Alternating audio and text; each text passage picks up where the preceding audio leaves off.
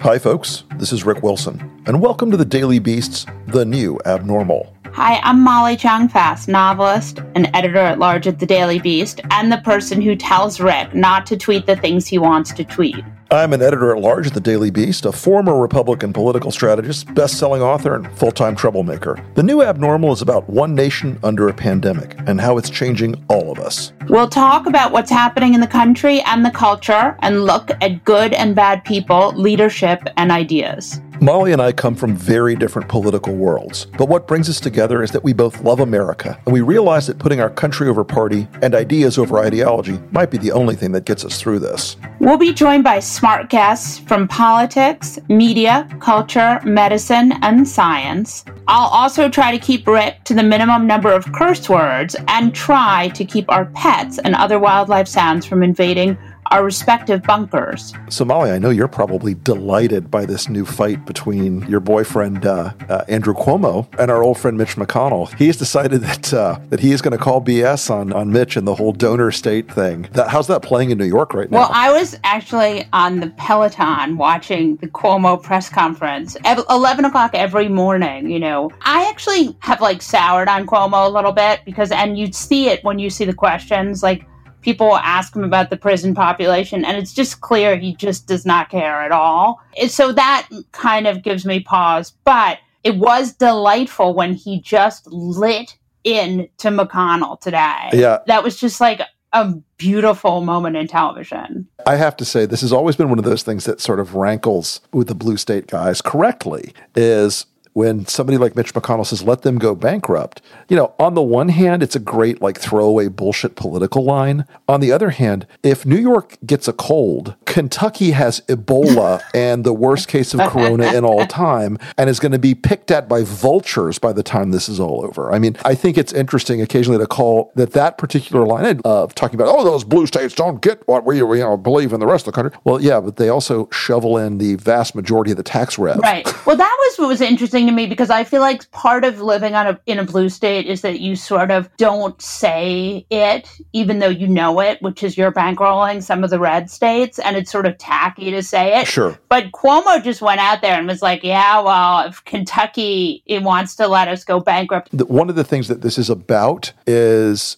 McConnell is starting to look very nervously at some of his own Senate races. He is not happy, and he's looking for ways to get the base fired back up again and to get them to think that all the old magic and all the old things they used to believe still count as well as Trumpism. Because, you know, today he's got, he's begging, they're begging other candidates to get out of the Senate race so that Chris Kobach will have a clear field. And they're starting to think they might lose Kansas. Um, Delightful. in Arizona, Martha McSally has been in a free fall and her fundraiser quit today. Good. Not because of her, but because of other reasons. But we'll get to that story. But I think part of this is Mitch trying to get back to that. We're the party of fiscal responsibility, even though they've been spending money like drunken socialist sailors since the second Trump walked in the Right. door. The Senate map for the Republicans, the delight I feel every time I see between La- Laughlin, the two appointed senators, Loeffler, yeah, yeah, yeah. and McSally, both complete and total train wrecks, right? And then you have the Montana, the governor now running for the Democratic seat. And in Colorado, we have Hickenlooper. Like for the first election cycle ever, Democrats have done exactly what they were supposed to do, with the exception of Beto O'Rourke. I, I missed McConnell having the same fiery commitment to deficit reduction when uh, a bunch of my lobbyist friends sat in his office and wrote a tax bill for $2 trillion that benefited about 150 hedge funds, Wall Street banks, and billionaires. Right. Wow, I sound like a damn. I You feel I sound sound like like, a a, damn red here. Yeah. I, I hate crony capitalism more than I hate socialism because socialism is rarely very good at what it does. Crony capitalism excels at what it does. It's great at stealing money and and getting the government to do the shit that it wants to do, um, which you know that is what has replaced conservatism in the in the McConnell universe right now. The Senate map is fascinating, and it will be really it'll be really fun to see how that plays out, especially because there are so many unpopular red state senators up for reelection. I mean, it is just a cornucopia of I think you know you've got to keep an eye on blowing up the conventional wisdom and looking at the Senate races because right now they've become decoupled from Trump. The Republican base, the, the you know, shoot somebody on Fifth Avenue base, they are decoupled from the Republican senators. Those guys are running behind the president Right. with voters right now. And so I think there's a part of this where you have to keep an eye on South Carolina. You have to keep an eye on on even in Kentucky. I'm not saying those are states that are easy or that they're going to go blue, but Mitch McConnell's got a pool of money. He's going to have to spread it thinner and thinner and thinner. Now, I feel like if you've lost Pete King and you're a Republican, you're in a lot of trouble. And today, Pete King compared M- Mitch McConnell to Marie Antoinette and her let them eat cake response to the plight of starving peasants. So, my question is Did Mitch McConnell get over his skis here, or is this a calculus he had seen coming? Well, look, I think he probably did not anticipate this backlash, but he wasn't messaging to the country. He was hoping that'd be a one night hit on Fox and they could all go, Mitch McConnell told those libtards and move on. But I, I have to say, you know, I've got a vivid imagination of the thought of Mitch McConnell and it's like a, a tight bodice with a high wig and a broad skirt. Is going to haunt my dreams in bad, bad, bad Not in ways. good ways? For a long time. No, not no. There's no good Mitch McConnell Marie Antoinette mashup. Well, I always say this: don't underestimate Mitch McConnell ever. He has control over a money machine in Washington Right. that is very responsive. I'm not exaggerating when I tell you, if Mitch McConnell went out to the big list that the NRSC keeps tomorrow morning and said, I need $100 million by the end of the month, he'd get it. They understand it is pay for play in this city, and and the swamp is has been reconfigured to be something much deeper and more toxic. So he can always gin up a lot of money, but he doesn't always, and he does great internal Senate gamesmanship, but he doesn't always get the public mood in the same with the same degree of skill that he displays inside of his own caucus. Hey, so I think Molly, between us, we have a total of seven dogs. I only Right? have two. No, oh, I'm sorry. I've got so it's a total of six dogs. I thought you had three dogs for Well, some reason. Three children, two I dogs. have a Got it. rescue place that's been uh, texting me about a possible third dog, so we'll see. Unless it's a hyena, I don't want to hear about it. But so, long story short, between us, we have a lot of dogs, but no Labradoodles. Right. And I'm sure there are many wonderful Labradoodle breeders in the country. But have you ever thought to yourself, like, you know, when I'm looking for someone to manage the response to a terrifying infectious disease, the first person that comes to mind is a Labradoodle breeder. Did you ever think Yeah, that? was yeah. I always look for a Labradoodle breeder when I'm thinking about pandemic response. That's like eighty percent of it. Can you breed a good-looking dog? Oh, then you can handle a pandemic. Of course, folks, what we're talking about here is a guy named Brian Harrison, who is, like most Trump aides and appointees, not the first person you would have chosen for the job. he is, however, a lackey of uh, of Alex Azar, a trusted aide with minimal public health experience, was how it was put in the in the coverage, who is running the day to day response for the COVID pandemic. On the one hand, it's easy to dunk on a guy like this because, you know, who knows what appointees do? They're not technical people, they're not policy people all the time. But in this case, this is a job where the guy is an actual action officer, as they say in government, where he has to do things, where he has to coordinate things. And so a guy with no public health experience, but loyalty to Trump is so perfectly exemplary of the kind of people that are in this administration. I mean, they're, eh, they're that old Steve Jobs rule of thumb of A's hire B's and B's hire C's.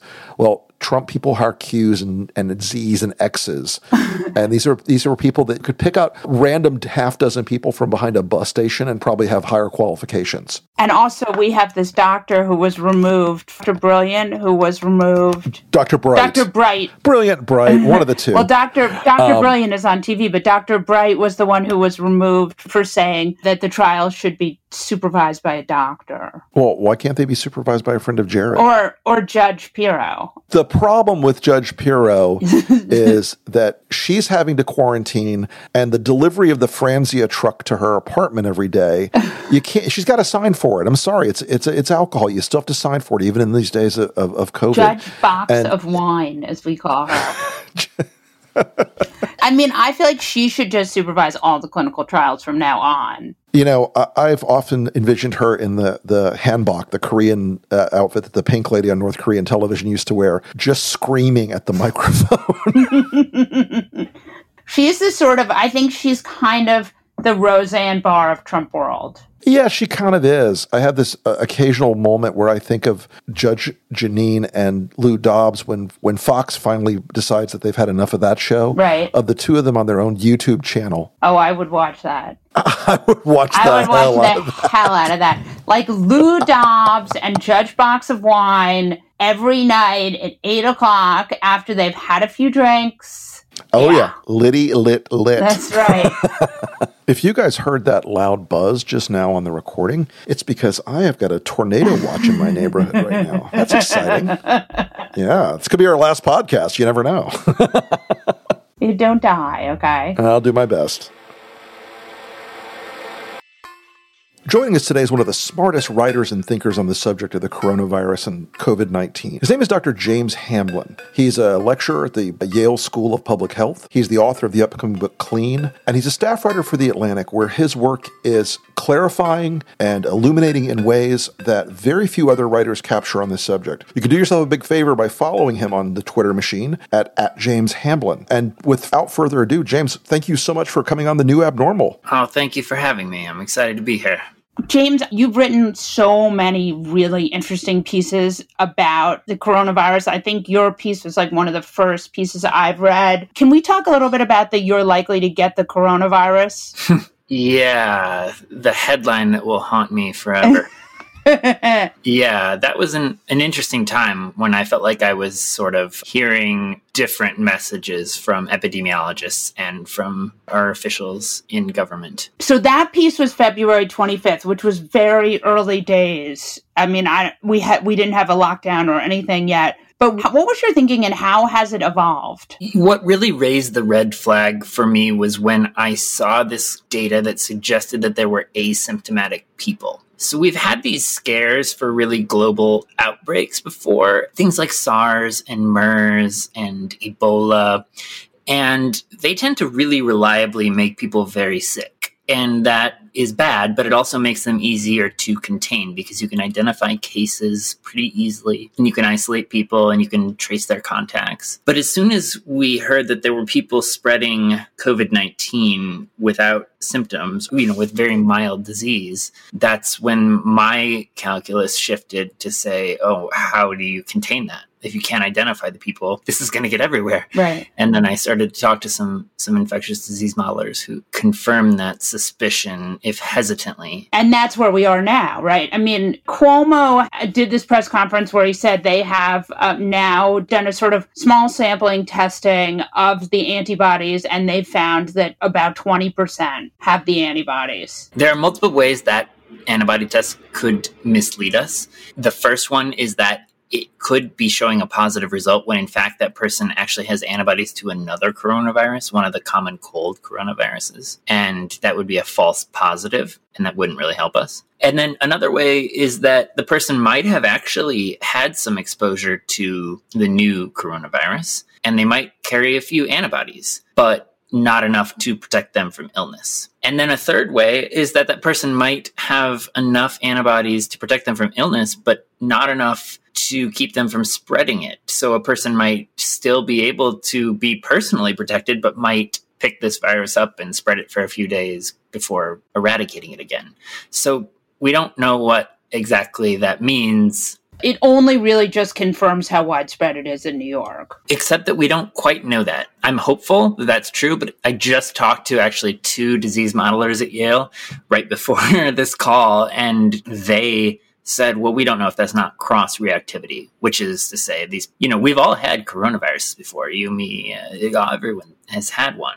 And they're different, but they're not that different. So it's, it's actually a challenge to create a test that finds only the antibodies to this new coronavirus and not to the other coronaviruses. It's very likely that you would get at least some false positives just from mixing the two up. They're not that different. I've heard so much about the antibody testing, whether it's effective or not effective. Like, what's your thinking on all of this? It will take time. In the same way that the vaccine question will take time, we need to watch over a period of months and see if these people who have tested positive for antibodies end up indeed being immune to the disease. And, and, there's no way to speed up that process because we need to know how long you're immune. If indeed these antibodies are accurate, they really are truly antibodies to the new coronavirus, and they're present in sufficient quantities to protect you. Right. The possibility still exists that those antibodies might go away after three months. We don't know how long they'd last. We don't know how meaningful that would be, right? If the, if they last for eight years, that's very different from them if they last for six months. And so any prediction model needs to understand exactly what that positive test means. So, James, I'm curious. In the public health space, I know there's always been this focus on the mechanics of social distancing and on contact tracing and all the things, nuts and bolts, block and tackle elements of this. In the modeling that people in the public health space have done over the past, did they ever anticipate that the national leadership would be so erratic? and so so whipsawing back and forth or they would try to or intervene in pharmaceutical decisions like dr trump's miracle elixir yeah that's been really difficult I, I think that most academic spheres there were two variables that were not anticipated here and number one is the lack of testing. So in all the it, eh, this wasn't my specialty, but I did had a little bit of education in outbreak modeling, and it, it, there was never any situation where you didn't have a basically good idea of who was infected and who wasn't, and that makes it impossible to have a really accurate model. Uh, there was also always the presumption that your leadership was at least trying to inform people, and when you talked about models where there was a problem with information, we usually put it on the on the citizenry. Like, could these people maybe not were they not being reached by the messaging? Did they not understand? Did they choose to disobey? But we didn't assume that the leadership might be downplaying the problem or trying to hide it. Right, or, or, or essentially serving as sort of a countervailing message to the public health guidelines. Yeah, so those are two model, two variables that are really challenging the experts right now. Anything that they might predict right now, even if we had perfect testing and we had a really good idea of exactly how many people have it and we could trace their contacts, any model that they would make could be thrown into chaos by the leadership saying something like that you don't need to listen, that this is not a big deal, right. that you should go out back in the world. And then everything just changes. And then the models need to be redone. Yeah. Right, right. What, I feel like the media has decided, or at least sort of the more rational media has decided that Dr. Fauci is good. The conservative media thinks he's bad. And then a lot of the sort of regular media doesn't have much, doesn't care much for Dr. Birx. Can you explain a little bit about a little backstory on them and what your thinking is?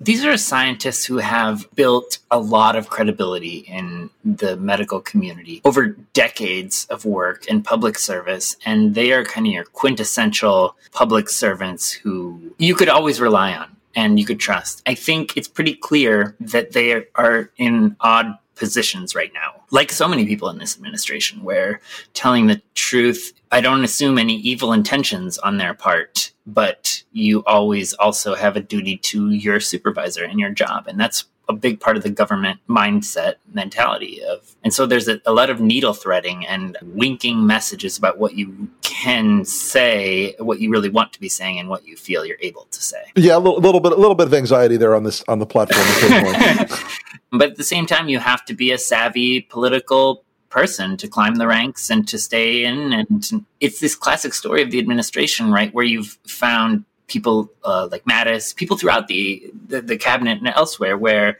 you had people who were clearly conflicted by what they felt they needed to tell the public and what they felt they could actually say and still keep their job. So, James, I'm going to lead with uh, this because I'm a ray of sunshine, but then I'll ask uh, the the, al- the alternative version too. What's your worst case scenario for COVID and Corona in the next year? And, and contrary, what's your best case scenario?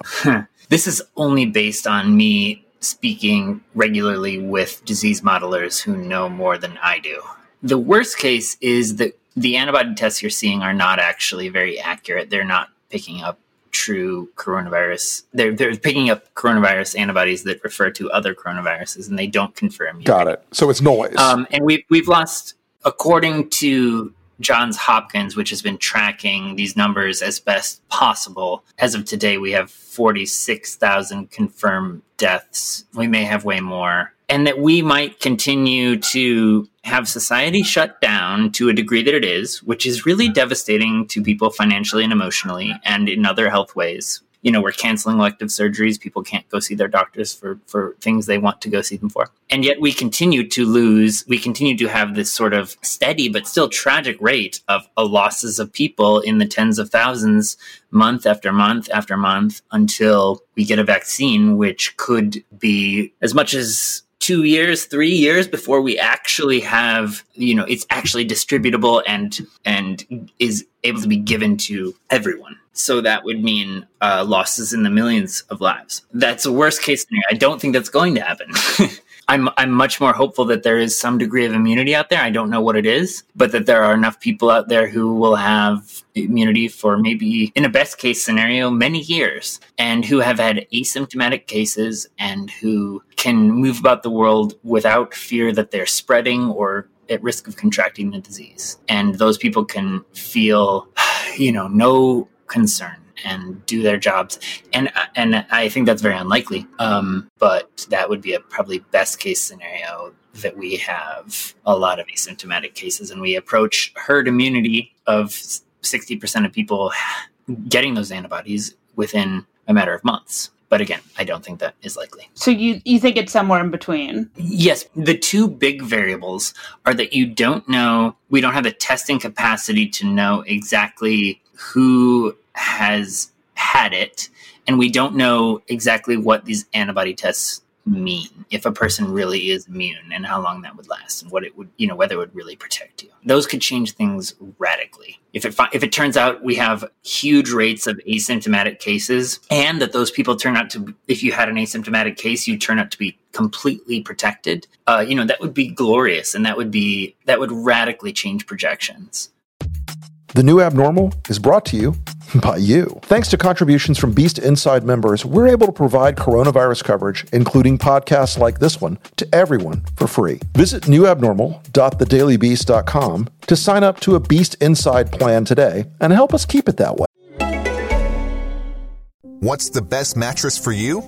Well, if you're an egg or a kitten, check out the competition. But if you're a human person, put your body on a Nectar mattress as well as award winning layers of comfort, you can sleep easy knowing you got incredible value.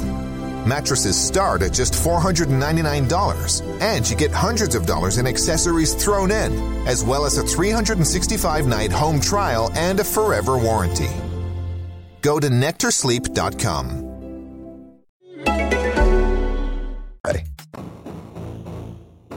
On every show, folks, we have a segment called Fuck That Guy. Why fuck that guy? Because at this moment in time, there are people who are still being shit human beings to other people. There are still people every day who are exploiting the COVID crisis, who are doing the wrong thing, who are doing things that actively hurt people. And, you know, and it would be easy to make Donald Trump the fuck that guy every day, but I'm not. Today's fuck that guy is somebody you've never heard of. He's a guy named Mike Gula, and he used to be a very powerful Republican fundraiser. Well, Mike Gula, and we mentioned him earlier in the show, not by name, name, was Martha McSally's fundraiser, and he was doing a whole bunch of other races this year for Republican senators and congressmen and governors. Well, he sent out an email to his folks today saying, I quit and I'm going off to do something else.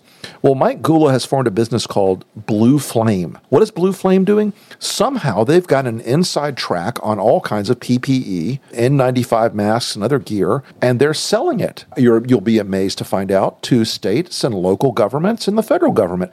Somehow this highly connected Republican fundraiser walked away from a business that, frankly, is a very lucrative business to take on selling PPE based in part on his connections with the White House and the Republican apparatus. So, uh, Mike Gula, fuck that guy. All right. And my fuck that guy is not a guy, but a woman. And she really made herself a star yesterday when she was interviewed by Anderson Cooper, had some of the greatest expressions I have ever seen on a television anchor ever, including him like putting his face in his hands under his glasses as Las Vegas Mayor Carolyn Goodman. She wants Las Vegas to reopen. She doesn't understand what all the the virus nonsense is about. And then she wants the casino floors to reopen. But she also said that she would like to become a testing site for what happens when you reopen the economy and that she would like her city to get the placebo for the medicine. May the odds be ever in her favor. They're not. So, my good guy of the day, and he's a damn good guy almost all the time, has done so much remarkable work in faces of natural disaster. Chef Jose Andres is running a feeding operation in Baltimore's Camden Yards where they're going to prepare meals, individually packaged meals for up to 20,000 people every Saturday downtown at the stadium. He's replicating this across other cities as well. And his World Central Kitchen operation is just absolutely one of these shining lights in this crisis of people being great to other people. I could not admire this man anymore. We should try to get him on the show. Molly. Okay. All right, let's do it. And my good guy of the day is the Democratic Nevada governor, Steve Sisolak, who shot down the bad guy of the day, a Las Vegas uh, Mayor Carolyn Goodman, and said she really doesn't have any power to reopen anything and that it's completely the state's call. I love that because it, it's one of those things where authority uh, that is exercised properly tends to win. And she was clearly trying to do what a lot of Republicans do, like Brian Kemp in Georgia, trying to make Trump happy. Right. And these people that try to make Trump happy get people killed and themselves, in the end, screwed over. The fact that Trump rolled Brian Kemp after he bent over backwards to make Trump happy on a call on Tuesday, and then by Wednesday afternoon, Trump had made him a, national laughingstock. Magnificent. That was pretty great. I mean, one of the great things about Trump is he's loyal to no one ever. And he'll be mad now at Brian Kemp because there will be stories that people ask him questions about. Oh, why, why did you do this to Brian? He'll be angry at Kemp. He won't be angry at himself. But every one of these guys that goes out and kisses Trump's ass, he scans their cooperation and agreement and praise as weakness, not as loyalty. Right and therefore he holds them in contempt. He probably right now thinks more highly of Mike DeWine and Charlie Baker and, and Larry Hogan, all of whom have said basically, you're being a fuck up, Mr. President. He probably thinks more highly of them than he does of the people that kiss his ass. But the problem is it doesn't even matter because he has such a goldfish brain that tomorrow he'll be thinking of something else. Oh, sure, of course.